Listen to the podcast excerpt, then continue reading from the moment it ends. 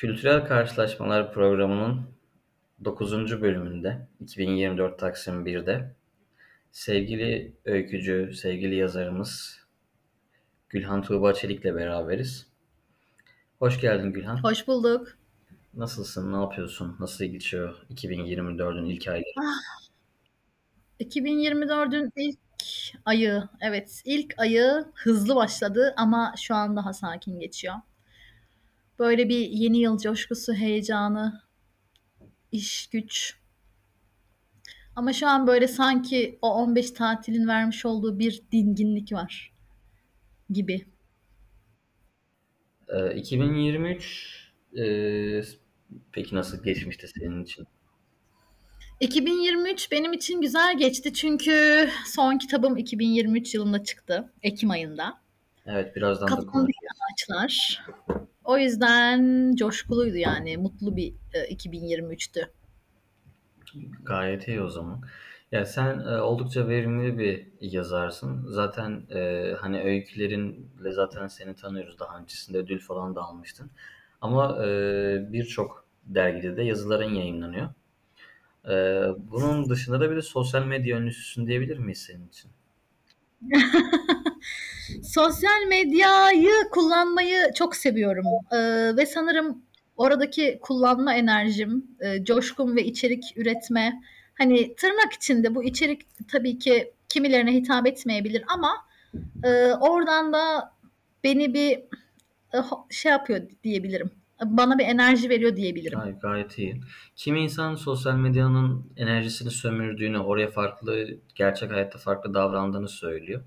Mesela ben de de biraz o durum olduğunu söyleyebilirim. Sosyal medya biraz benim daha çok vaktimi aldığı için e, gerçek hayatta enerjimin biraz daha sönük olduğunu e, fark ettim. Bu sende böyle değilse gayet iyi o zaman. Evet, bende böyle değil. Eee, aksine o kişisel hayatta hissettiğim coşkuyu e, sosyal medyada da o an o an paylaşma ihtiyacı hissediyorum ve bunu e, insanlara göstererek sanki bunu çoğaltmışım gibi geliyor bana. Biz seninle şeyde tanışmıştık değil mi? Yazın. Ee, bir Turhan Yıldırım da vardı yanımda. Bir tesadüfen tanışmıştık. Ondan Evet. sonra da en azından benim e, sana karşı böyle hayranlığım ve sevgim e, katlanarak devam etti. Akabinde Ankara'da, İstanbul'da ve e, Kırklareli'nde de imza günleri düzenledik, söyleşiler düzenledik. E, verimli bir ikinci dönem oldu. Evet 2023 bu açıdan. E, daha önce e, Onlar ve Köpekleri, Frida, e, Evsizler Şarkı Söyler gibi kitaplarım vardı. İkisi öykü, bir tanesi biyografi. Her ne kadar sen biyografi e, biyografinde görmesen de. Son olarak romanın, ilk romanın e, Kafamdaki Ağaçlar yayınlandı. E, önceki kitaplardan e, önce bahis açmak istiyorum. Bahis açmak neyse de yani kaç yılını taşıyoruz. E, e, Evsizler Şarkı Söyler'le Fakir Baykurt ödülünü kazandın.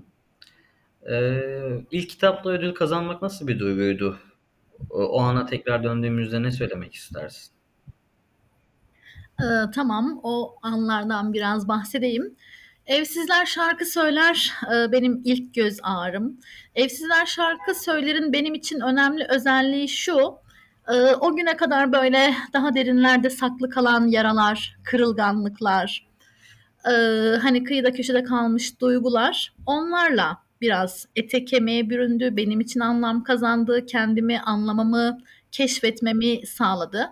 İşte orada bir çocukluk hikayene geri dönmek veyahut İstanbul'la o ilk karşılaşmalarda hani e, ister istemez İstanbul'a ilk gelen bir insan e, kendini daha kenarda, daha merkezden uzakta, daha getto bir yerde konumlandırabiliyor ve oradaki insanlarla bir empati duygusu kurup bağ geliştirebiliyor. Evsizler şarkı söyler İstanbul'daki ilk yıllarımdaki bu duygumdan beslenen ve aynı zamanda da kısmen de çocukluk yaralarından beslenen bir kitap. O yüzden Evsizler şarkı söylerin işte ruhu, kırılganlığı, e, şaşkınlıkları, hayreti, şehirle ilk kez karşılaşan hani taşradan gelmiş bir insan için o şehir imajıyla daha benim için e, samimi bir yerde duruyor. Ve kendimi işte duygularımı, kendimi keşfetmemi sağlayan, daha iyi anlamamı sağlayan bir kitap oldu. Şehri anlamaya çalışırken aynı zamanda kendimi anladım. Kendimi anlamaya çalışırken aynı zamanda şehri anladım.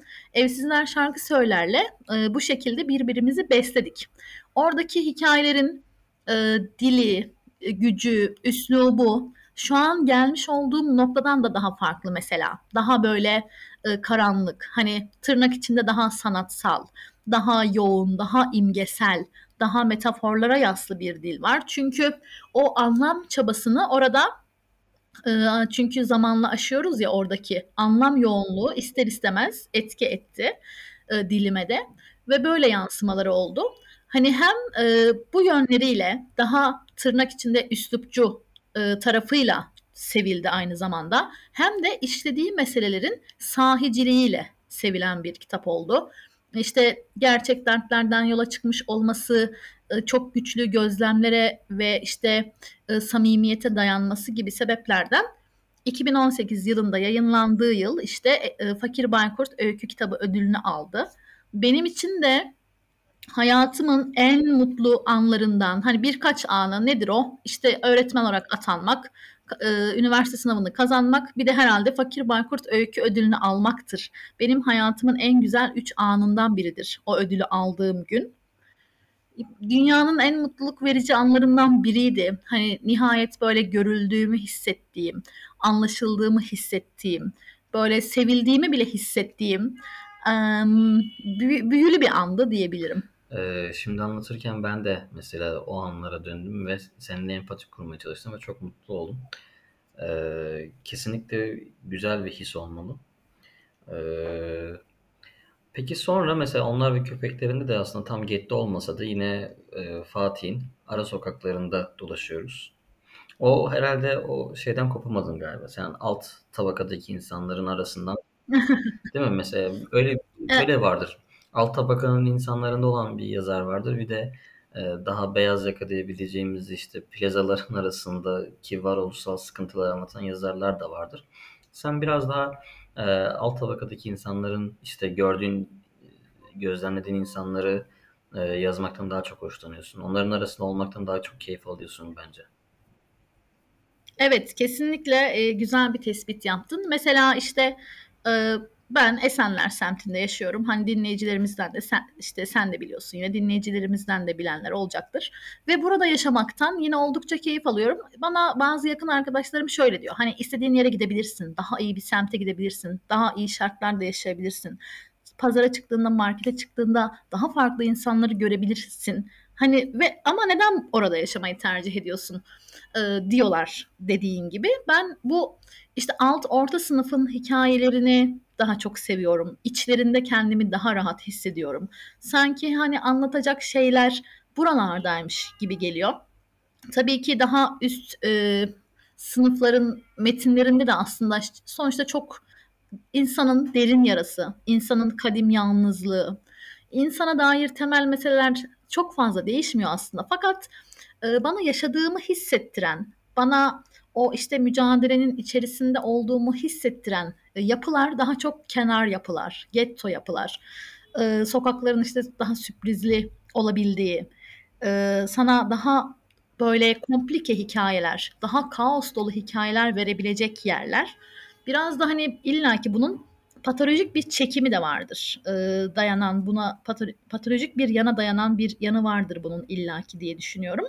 E, fakat e, mutlu olduğum yer burası.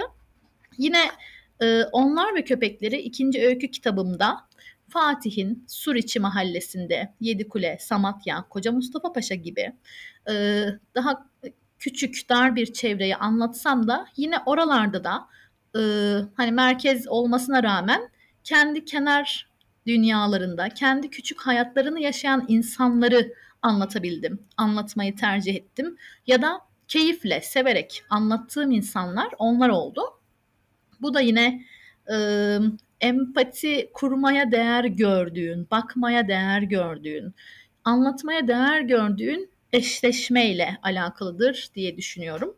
Onlar ve köpeklerinde yine anlattığım insanlar orta alt sınıfın hikayeleri, orta alt sınıfın sıkışmış insanları, işte surların dibine sıkışmış gece kondularının arasındaki eski apartmanlarda yaşayan insanlar, Samatya'daki o sanayi işte bölümünde yaşayan insanlar, Koca Mustafa Paşa'da işte eski bir yapının üstüne artık hani yapılmış çok eski bir apartmanda direnmeye çalışan insanlar, o ofislerine oralardan giden insanlar gibi bunları anlatmayı daha kendime yakın buluyorum, görmeye değer buluyorum, anlatmaya değer buluyorum diyebilirim. Yine seni sosyal medyada takip edenler gayet iyi bileceklerdir ki sen gerçekten de oralarda e, zaman geçiriyorsun. E, sur içi, e, ara sokaklar. E, senin sanki biraz daha güvenli alan olmuş gibi geliyor bana. Evet, yani bildiğin şey karanlık ya da bildiğin çukur bilmediğin daha güzel bir şeyden iyidir klişesi vardır ya. Evet. Ee, biraz patolojik bir yanı olduğunu düşünüyorum zaten e, bu sevginin. Hani Yani öyledir herhalde. Ee, bir de bizim yetiştiğimiz e, dönem yetiştiğimiz çevre de aslında etkiliyor bence yazdıklarımızı. Mesela ben Muallim Sabri'deki Tanyer'in Tanyeri kısmını e, kurgularken Konya'da görev yaptığım sürede yaşadığım zorluklardan birçok kez yararlandım. Yani ben Konya'nın bir kasabasına çalıştım ama Tanyeri aslında güneyde bir sahil kasabasıydı. Ee, onlar ve Evet. köpekleri de senin için galiba öyle. Şey, Evsizler şarkı söyler de öyle galiba. Evsizler şarkı söylerin onlar ve köpeklerinden farkı hani daha hem zamansal olarak hem de mekansal olarak daha e, çok çeşitlilik barındırması oldu. Evsizler şarkı söyler'de bir çocukluk hikayesi de bir İstanbul hikayesi de yan yanayken orada hani e, neredeyse yarı yarıya ayrılmış durumda. Taşra öyküleri de oldukça çok Evsizler şarkı söyler'de. İlk anlatma deneyimlerimiz, ilk öykü deneyimlerimiz, bir de ilk kitabımız olunca ister istemez o çocukluk dünyasına girip çıkıp oradaki meseleleri bir çözmeye çalışıyorsun. Onlar ve köpeklerinde ise e, daha küçük, daha dar bir e, alanda hareket ettim. E, İkisi arasındaki temel fark o zamansal ve mekansal durumdan kaynaklı. Onlar ve köpeklerinde dar bir alana hapsolun, hapsolunca hani mekansal anlamda belli bir mekanı işliyorum. Bir sur içi merkezli öyküler. Sadece insanları çeşitlendirebiliyorsun. İşte birinde karı kocayı, birinde iki arkadaşı, birinde iki sevgiliyi, birinde işte iki başka bir şeyi ya, da birkaç insanı anlatırken sadece insan ilişkilerinin çeşitli yönlerine çalışabiliyorsun. Ee, onlar ve köpeklerinde ise daha özgür, e, onlar ve köpeklerinde daha az özgürdüm bu sebepten. Fakat Evsizler şarkı söyler'de çok çok daha özgürdüm. Ee, onlar ve köpeklerinde onun e, şeyini yazma sancısını hissetmek daha zor oldu benim için. Yani şimdi üzerinden bir zaman geçince bunu değerlendirmek de senin için e, yine bir tecrübe kazandırıyordur. Evet, mesela bundan sonra tematik bir öykü dünyası kur, kurmayacağımı biliyorum. Ee, daha özgür, çünkü bunu yapmak zor. Ee, daha özgür olmak isteyeceğimi biliyorum. Hani her telden şeyi, her zamandan şeyi yazmak isterim.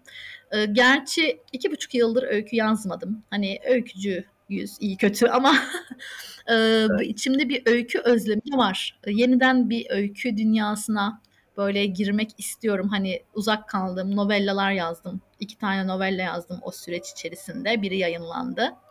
Şimdi onu biraz Ee, o öykü evet. E, şey diyecektim peki.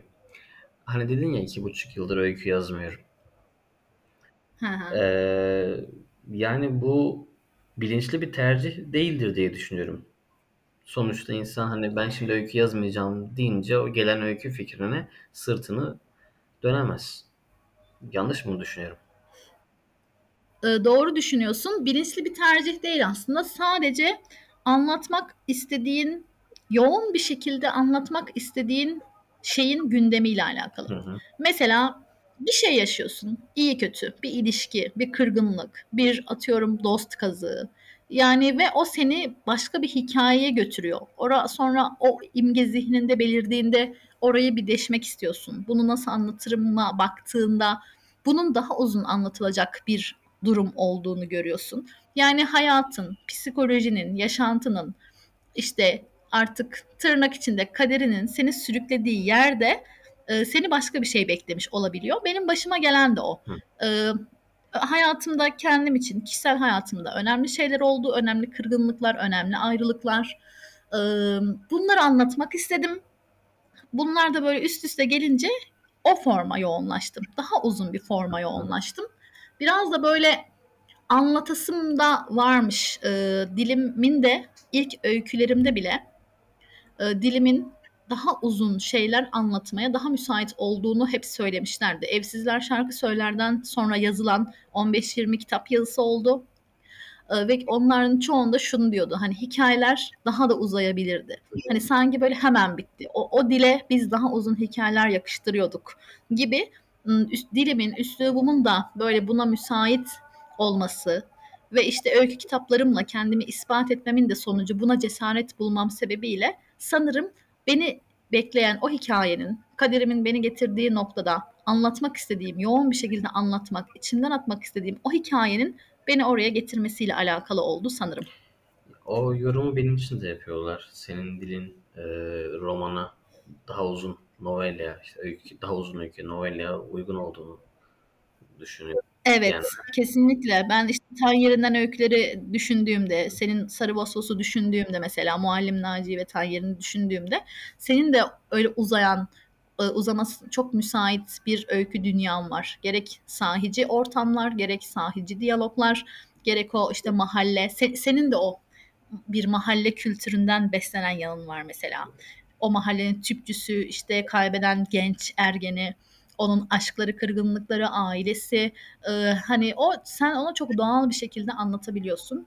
Senin de öyle bir yapın var. Yine de ben e, tematik bir e, konsepte henüz uzak değilim. Belki ilerleyen zamanda yazarım diye düşünüyorum. Tan yerinden yeni bir e, eserler gelebilir. Şimdi e, senden çok farklı yani senin daha önceki kitaplarından çok farklı bir üslupla yayınlanmış bir e, romana imza attım ve ilk romanında da. Yani daha doğrusu senin tabirinde novella. Evet, o konuda hep kafa karışıklığımız var. Roman mı, novella mı? Neye göre roman, neye göre novella? yani 25 25 bin kelime 25 bin kelimenin üstündekileri roman diye kabul edebiliyoruz. Onu biliyorum. Ee, senin kitabında zannedersem 25 bin kelimenin üstünde. Yani 24 bin 800 olması lazım. Novella canım. Novella. Ee, peki. Şimdi dediğim gibi üslup daha önceki yayınladığın iki kitaptan da çok farklı bir üslupla yazdın bu e, kafandaki ağaçları. Peki seni bu e, yöne, bu üsluba yönlendiren ne oldu? Mesela... Şimdi o şöyle gelişti. Ee, hani az önce de konuştuğumuz gibi daha kendini anlama, insanı anlama gayretlerinden dolayı sanki daha metaforik, daha imgesel, daha kapalı, daha e, tırnak içerisinde üsluplu e, denemeler. Hani o ilk yordam, el yordamları sanki o biraz e, oradan. Fakat böyle içindeki yarayı, derdi e, biraz biraz biraz biraz aştıkça, kendini daha net olarak görmeye başladıkça sanki üslubu da açılıyor insanın. Evsizler şarkı söylerdeki üslup böyle. Onlar ve köpeklerinde mesela daha açık bir üslup var. Yine hani şey bir dil. Yine tırnak içinde daha sanatsal bir dil diyebiliriz yer yer. Fakat yine de evsizlere göre açık. Fakat dediğin gibi kafandaki ağaçlar hani daha üslubu geri planda bırakan bir eser oldu. Benim bundaki hani işlerin ya da bunu böyle sunmayı tercih etmemin iki kanallı bir e, gerekçesi var. Birinci kanal şu. Batı edebiyatından e, takip ettiğim son dönemin çağdaş Avrupa güncel edebiyat öyküsü, novellası, romanı bu metinlere baktığımda ben hani gerek Perpetersonlar olsun, gerek Lispector olsun, işte gerek Foss'un metinleri olsun. Bu metinlere baktığım zaman e, gerek işte e, Judith Judith Herman evet Judith Herman olsun böyle Batı edebiyatında sevilen böyle küçük romanlara, novellalara baktığım zaman oradaki insanların, yazarların şöyle yazılar yazmayı tercih ettiklerini kendimce gördüm. Daha gerçek hayata yaslı, daha basit bir dille kurulmuş, daha böyle dolambaçtan işte çok teknik bir kurmacadan uzakta, daha samimi, daha böyle e, sunumlarını daha duru bir yönden yapan ama e, hani hem derin hem de daha duru bir yönden yapan bir yapıya sahip olduklarını gördüm. Onlar bana cesaret verdi. Yine işte bunlar arasında Anne Ernaux'u sayabiliriz. Onun metinleri aynı şekilde beni çok etkiledi. E, ya da işte Forner'ler var. Rachel Kask'lar var gibi son dönem okumalarım, son dönem Batı edebiyatı okumalarım beni biraz o ağdalı dilden uzaklaştırdı diyebilirim. Bir yönü de şu, bir yönü de o anki ruh halinin ve yaşantının hani o kaderinin ve hikayenin seni getirdiği bir yer vardır ve orayı anlatmak istiyorsundur demiştim ya.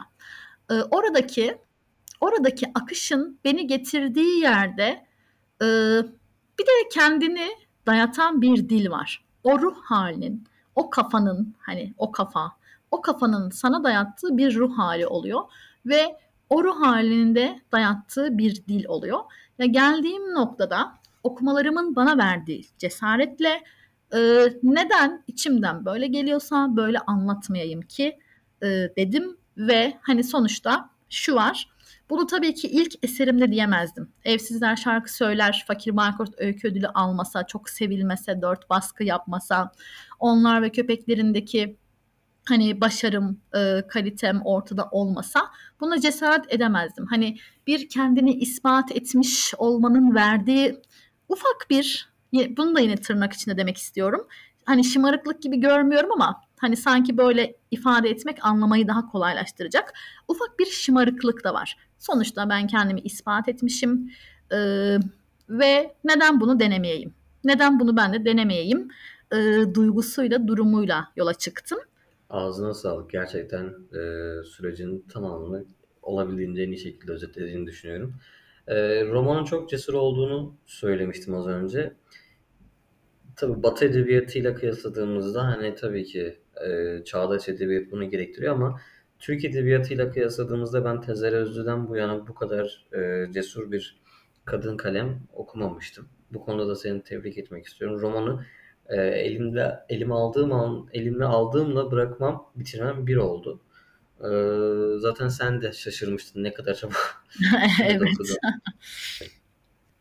O evet onu dediğin gibi yani kendi halkımız üzerinden, kendi çevremiz üzerinden yorumlayacak olduğumuzda cüretkar bir roman olduğuna ben de katılıyorum. Fakat ben şuna şaşırdım Mete. Ben daha sert tepkiler alabileceğimi düşünüyordum ve bunu göze almıştım. İşte ya böyle roman mı yazılır? Bunu böyle işte açık açık yazmak edebiyat mı, sanat mı? E, diye atıyorum linçleneceğimi vesaire bile düşünmüştüm bir ara. Fakat e, hani kentli bir kadının tek başına yaşaması, hayatına girip çıkan insanlar evet kendi e, kültürümüzden, kendi yaşantımızdan, işte bu sokaklardan e, baktığımız zaman e, tabii ki evet cüretkar e, görünebilecek kısımları olan bir roman. Fakat insanların e, yorumlarında beni şaşırtan şey sahiciliği oldu. Yani dediler ki evet hani tamam ben böyle yaşamıyor olabilirim.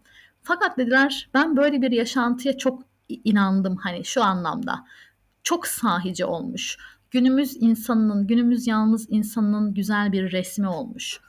Ee, aynı zamanda o işte savruluşların derinlerindeki yarayı sezdirişin çok güzel olmuş. Hani basit bir atıyorum ne bileyim yaşandı, oldu, bitti tarzından ziyade o yaralara yaptığın atıflar az da olsa o yaralara değinilerin e, insanın o hani aynı zamanda derinlerinde neler sakladığına dair o işte göstermelerin e, bizi çok etkiledi sahiciliğiyle vesaire dediler ve hani çok günümüzden içimizden bir roman olmuş dediler. Böyle en hani e, tepki verebileceklerini düşündüğüm insanlar bile bu yönüyle onlara hitap etmiş hani bir insanı anlamak noktasında, bir insanı sunmak, anlatabilmek noktasında hitap etmişim onlara öyle söylediler. Şimdi yeni bir roman için çalışıyorsun.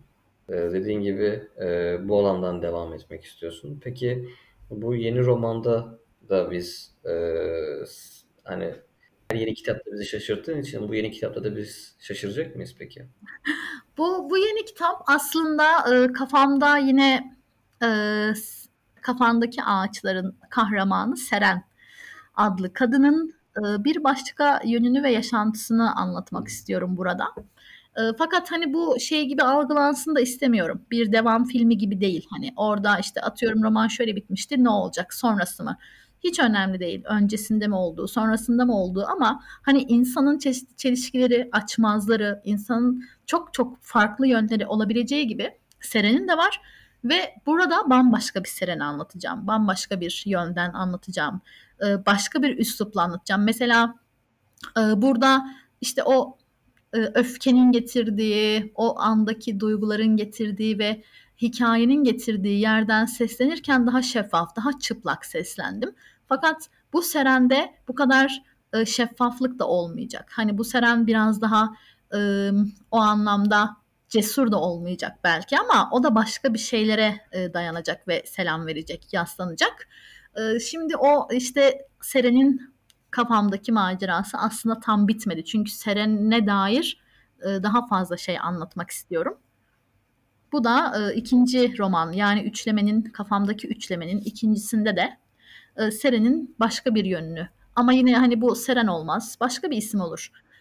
Melis olur, Ceren olur, Ah, Ayşe olur, Fatma olur ama hani insanın aslında o e, ruhunu açmış olacağım yani en azından buna çalışacağım. Büyük bir oranda yazdım zaten. Sadece derinleştirmem gereken yerler var. O da öyle olacak. Peki e, yazdıktan sonra hemen birileriyle paylaşır mısın yoksa sen artık bu metin benim için bitti.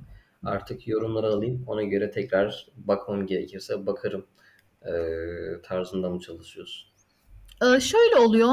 e, Şimdi tamamen içime sinmediyse eğer pek kimseyle paylaşmıyorum. Ee, önce bir "Ah, tamam bu bitti. Benim için oldu, tamamlandı. Bunu e, insan içine çıkarabilirim dediğim süreçte e, çok yakın hani ilk yazdıklarımı attığım çok yakın dostlarım var. İşte Kudüs'ü Demir öykücü olan bunlardan birisi. İşte Mürüvvet Özpehlivan bunlardan birisi. Hatice Şimşek bunlardan birisi. E, İşte Erhan bunlardan birisi. Böyle çok yakın birkaç arkadaşıma atıyorum. E, Onların tabii ki ha bu arada Turhan var tabii bundan ilk atacağım kişilerden birisi de o. E, Hemen bu- bir turuncu. Aynen. Ee, onların dediklerine göre elbette ilk kitapta da oldu. Revizelerimi yaptım. Fakat bunlar çok büyük öneri ve değişiklikler olmuyor benim için. Çünkü e, kafamda e, belli bir sabit fikri olan bir insanım. Hani e, belki hani yakın arkadaşlarım bunu daha iyi bilir. Çok uyumlu ya da çok işte sosyal bir yanım vardır ama bazı konularda daha kapalı ve sabit fikrimdir. E, o yüzden de o önerilere karşı çok açık olamıyorum. Kafamda eğer beni ikna etmişse e, bildiğim yerden devam etmeyi her şeye rağmen daha e, iyi ve tatmin edici görebiliyorum. Böyle bir özelliğim var. O yüzden de önce tamamen kafamda bitmişse ve ikna olmuşsam insanlarla paylaşıyorum. Ee, evet ben de bu konuda seninle aynı fikirdeyim. Biraz da hani yazarın metnine e, tam anlamıyla güvendiğinin de bir işaretidir bu. Kesinlikle. Ee, seni sosyal medyada çok gezerken görüyoruz. Gitmeyi e, ihmal ettiğin ve yakın zamanlarda gideceğin yerler var mı? Evet var. Zonguldak'a hiç gitmedim. Zonguldak'a gitmek istiyorum. Aa bize bir imza günümüz olabilir oralarda. Evet. Aydın'a gitmek istiyorum. Sagalossas'a. Aydın'a gitmedim. Ya Aydın'a ben de gitmedim. Bir imza günü çalışması yapılabilir belki. Evet. Zaten e, gitmediğim gezmek üzerine olduğu için, gezmek ve yemek üzerine olduğu için. kesinlikle imza günü bir bahane, söyleşi bir bahane. bahane. O gitmediğim 18 ilden ikisini ilk etapta evet bunları sayabilirim. Edebiyatın mutfağında ne kadar çok yer alıyorsun mesela dergilerde, e, yayın evlerinde, incelemede, editörlük kısmında? Edebiyatın mutfağında e, ilk böyle işi öğrenişim böyle e, kitap inceleme yazılarıyla oldu. Benim yaklaşık 70 civarında yayınlanmış kitap inceleme yazım var. Bunların tabii ilk örnekleri daha böyle basit, kitap tanıtımı boyutunda kalanlar. Fakat son örnekleri daha işte kitap eleştirisi diyebileceğimiz, daha işte kaynakçalarından olan, başka kitaplardan da yararlanmış bir felsefe üzerine inşa edilmiş daha iyi metinler, daha beni yansıtan İşin ilk e, kısmına girişim bu kitap yazıları vesilesiyle oldu. Türk Edebiyatı Dergisi'nde Funda Özsoy Erdoğan, romancıdır kendisi, öykücüdür. Funda Özsoy Erdoğan'ın yanına böyle gidip gelirken muhabbet, sohbet vesaire o bana ufak tefek işte düzeltmeler, kitap inceleme oluşturması e, gibi görevler veriyordu. Türk Edebiyat Dergisi'nde böyle bir şeyler yaptım. Post Öykü Dergisi'nde zaman zaman dosya oluşturdum. İşte ondan sonra Canon 2010 diye bir edebiyat dergisi çıkarma maceramız oldu. Birkaç sayı sürdü. Ee, böyle maceramız oldu. Yine e, şu an aklıma gelenler bunlar ama aslında vardı. Yani hep bu işin e, şey kısmını, dergicilik, mutfak kısmını ki kendimiz zaten hani hep e, okul dergisi çıkarmayı falan da çok severim ben çocuklara. Edebiyat fanzinleri, bültenleri çok çıkarmışımdır. E, bir süre bunlar oldu ve bunları seviyorum zaten. Hani bir şeylerle uğraşmayı, okumayı, insanlara bu şek- bir şekilde yardımcı olabilmeyi bunları zaten seviyorum. En sonda Mahal Edebiyat sağ olsun e, Ocak ayından beri işte 2024'ün ilk ayından ya içinde bulunduğumuz aydan itibaren öykü editörlüğünde bana teklif ettiler. Sonra e, orada da işte bu online dergiciliği öğreniyor olmak e, çok hoşuma gidiyor benim. işte gelen mailleri cevaplamak, e, sık aksayan yerler varsa üzerlerinde düzeltmek, insanlara dönüş yapmak, onların yayınlanma sevincini işte görüp sonra kabul ettiysek dergiye işte böyle mutluluk mesajlarını okumak, hiç öyküsü yayınlanmamış birini keşfetmek, o dilin lezzetine varmak. Şu anda e, arka planda bugünlerde, bu, bu ilk ayda beni mutlu eden ufak tefek bir şey de bu. E, yine aynı şekilde onların yazılarını siteye yüklen, yüklemeyi öğrenmek yayına hazırlamak e, gibi şeyler. Öğrenmeyi seven bir insanım. E, bu da online dergiciliği öğretiyor bana. Mahal Edebiyat sayesinde bunu öğrenmiş oluyorum. Bu da çok hoşuma gidiyor. E, son günlerdeki mutluluklarımdan bir tanesi de bu diyebiliriz. E, buradan yeniden kitap inceleme yazılarına gelecek olursak bu 70 yazının en son 20 tanesini 2021, 22 ve 23 yıllarında yazdığım, son 3 yılda yazdığım 20 iyi yazıyı e, seç seçip bir kitap eleştiri dosyası da hazırlamak istiyorum. Burada da işte e, okuduğumuz metinler üzerine düşünmek noktasında, bir metni nasıl yorumlayabileceğimiz noktasında, ilgilisine e, bir en azından ipucu vermiş olabilir, verecek olabilir diye düşünüyorum. Benim için bir emeğimin işte vitrinde olması hasebiyle yine kıymetli bir yeri olacaktır. Bu kitap eleştiri yazılarımı da aslında o en güvendiğim son 20 yazımı da e, yavaş yavaş böyle gün yüzüne çıkarmak istiyorum. Evet bu da aslında senin e, bir diğer kitabın Frida gibi edebi türlerin dışında farklı bir çalışma olacak. Evet e, farklı bir çalışma ama e, daha da şey bir emek, daha spesifik bir emek ve daha da özel. Çünkü kitap yazılarında ben e, şunu söylemek istiyorum bu kısımda. Bizim okumaya değer gördüğümüz, yazmaya değer gördüğümüz, dikkate değer gördüğümüz her şey aslında bizimle ilgilidir. Yani o dosyaya baktığımda Mustafa Orman'ın bir işte öykü kitabını yazdığımı görüyorum. Mürüvvet Özpehlivan'ın bir öykü kitabını yazdığımı görüyorum. Hümeyra'nın bir öykü, Hümeyra e, doğum lekesi soyadını unuttum. Ha Elif Hümeyra Aydın. Bu, bu seçtiğim evet bu seç o da çok iyi bir kitaptı. bu seçtiğim kitaplar aslında ve yazdığım kitaplar aslında bana dair bir şey söylüyor. Ben dikkate bulmuşum, ben dikkate değer bulmuşum, ben seçmişim, ben yazmışım. Bu bana dair bir şey söylemesi yönüyle de önemli. E, o yüzden şey kadar önemsiz gelmiyor gözüme. Hani işte Frida tamam ufak bir biyografi kitabı diyebiliyorum e, işte Frida kitabım için. Fakat sanki bu ıı, kitap yazılarım e, daha beni yansıtan bir yapıya sahip. Ya mutlaka insanın yazdığı metin hangi türde olursa olsun heyecanlandırıyor Evet. O yüzden de heyecanlanıyorum onlar konusunda. Eee, teşekkür ediyorum bu arada eee, katıldığın için. Eee Mahal Edebiyatı da dediğimiz gibi işte 2023'ün ikinci yarısında biz sana bir yapıştık. Ankara, İstanbul, Kırklareli, Ankara, İstanbul, Kırklareli hep sürükleniyoruz hep Çok beraber. güzel. Evet o o beat kafasını ben sizde de gördüğüm için zaten kendimi mahal edebiyata çok yakın hissediyorum. O beat kafası, yolda olmak yani müthiş. Benim zaten hani hayat felsefem yolda olmak ve onun mahalle eşleşmesi, seninle bu kadar eşleşmesi zaten e, dostluğumuzu perçinleyen bir şey. Daha ne kadar sürer bilmiyorum ama yollarda olmayı seviyoruz. Sanırım bu ekonomide biraz zor gibi görünüyor. Yani en fazla e şöyle olabilir. İstanbul, Ankara'da toplu etkinlikler, diğer şehirlerde de turistik amaçlı bir gezi seyahatleri olabilir. Ee, ama e, bu kolektif yapının içinde olması, olmandan dolayı gerçekten hani e, diğer arkadaşlarım adına da söyleyeyim çok mutluyuz biz. E, iyi ki varsın. Özellikle maillere hani gelen öykülerde verdiğin yanıtlar ve e, insanların tepkileri mesela hani senin olduğu kadar bizi de sevindiriyor. E, bu devirde hem İstanbul'da yaşıyorsun, öğretmensin, okumaların var, yazman var. Gerçekten iyi bir zaman ayırıyorsun bunun için. Evet, e, sevgiyle mümkün hepsi. Yani bunun önemli ve değerli olduğunu düşünüyorum. İçimden geliyor, severek yapıyorum. Böyle keyifli geliyor. Podcast'imizin 2024 Taksim 1. kaydına da katıldığın için, teklifimizi kabul ettiğin için teşekkür ediyorum.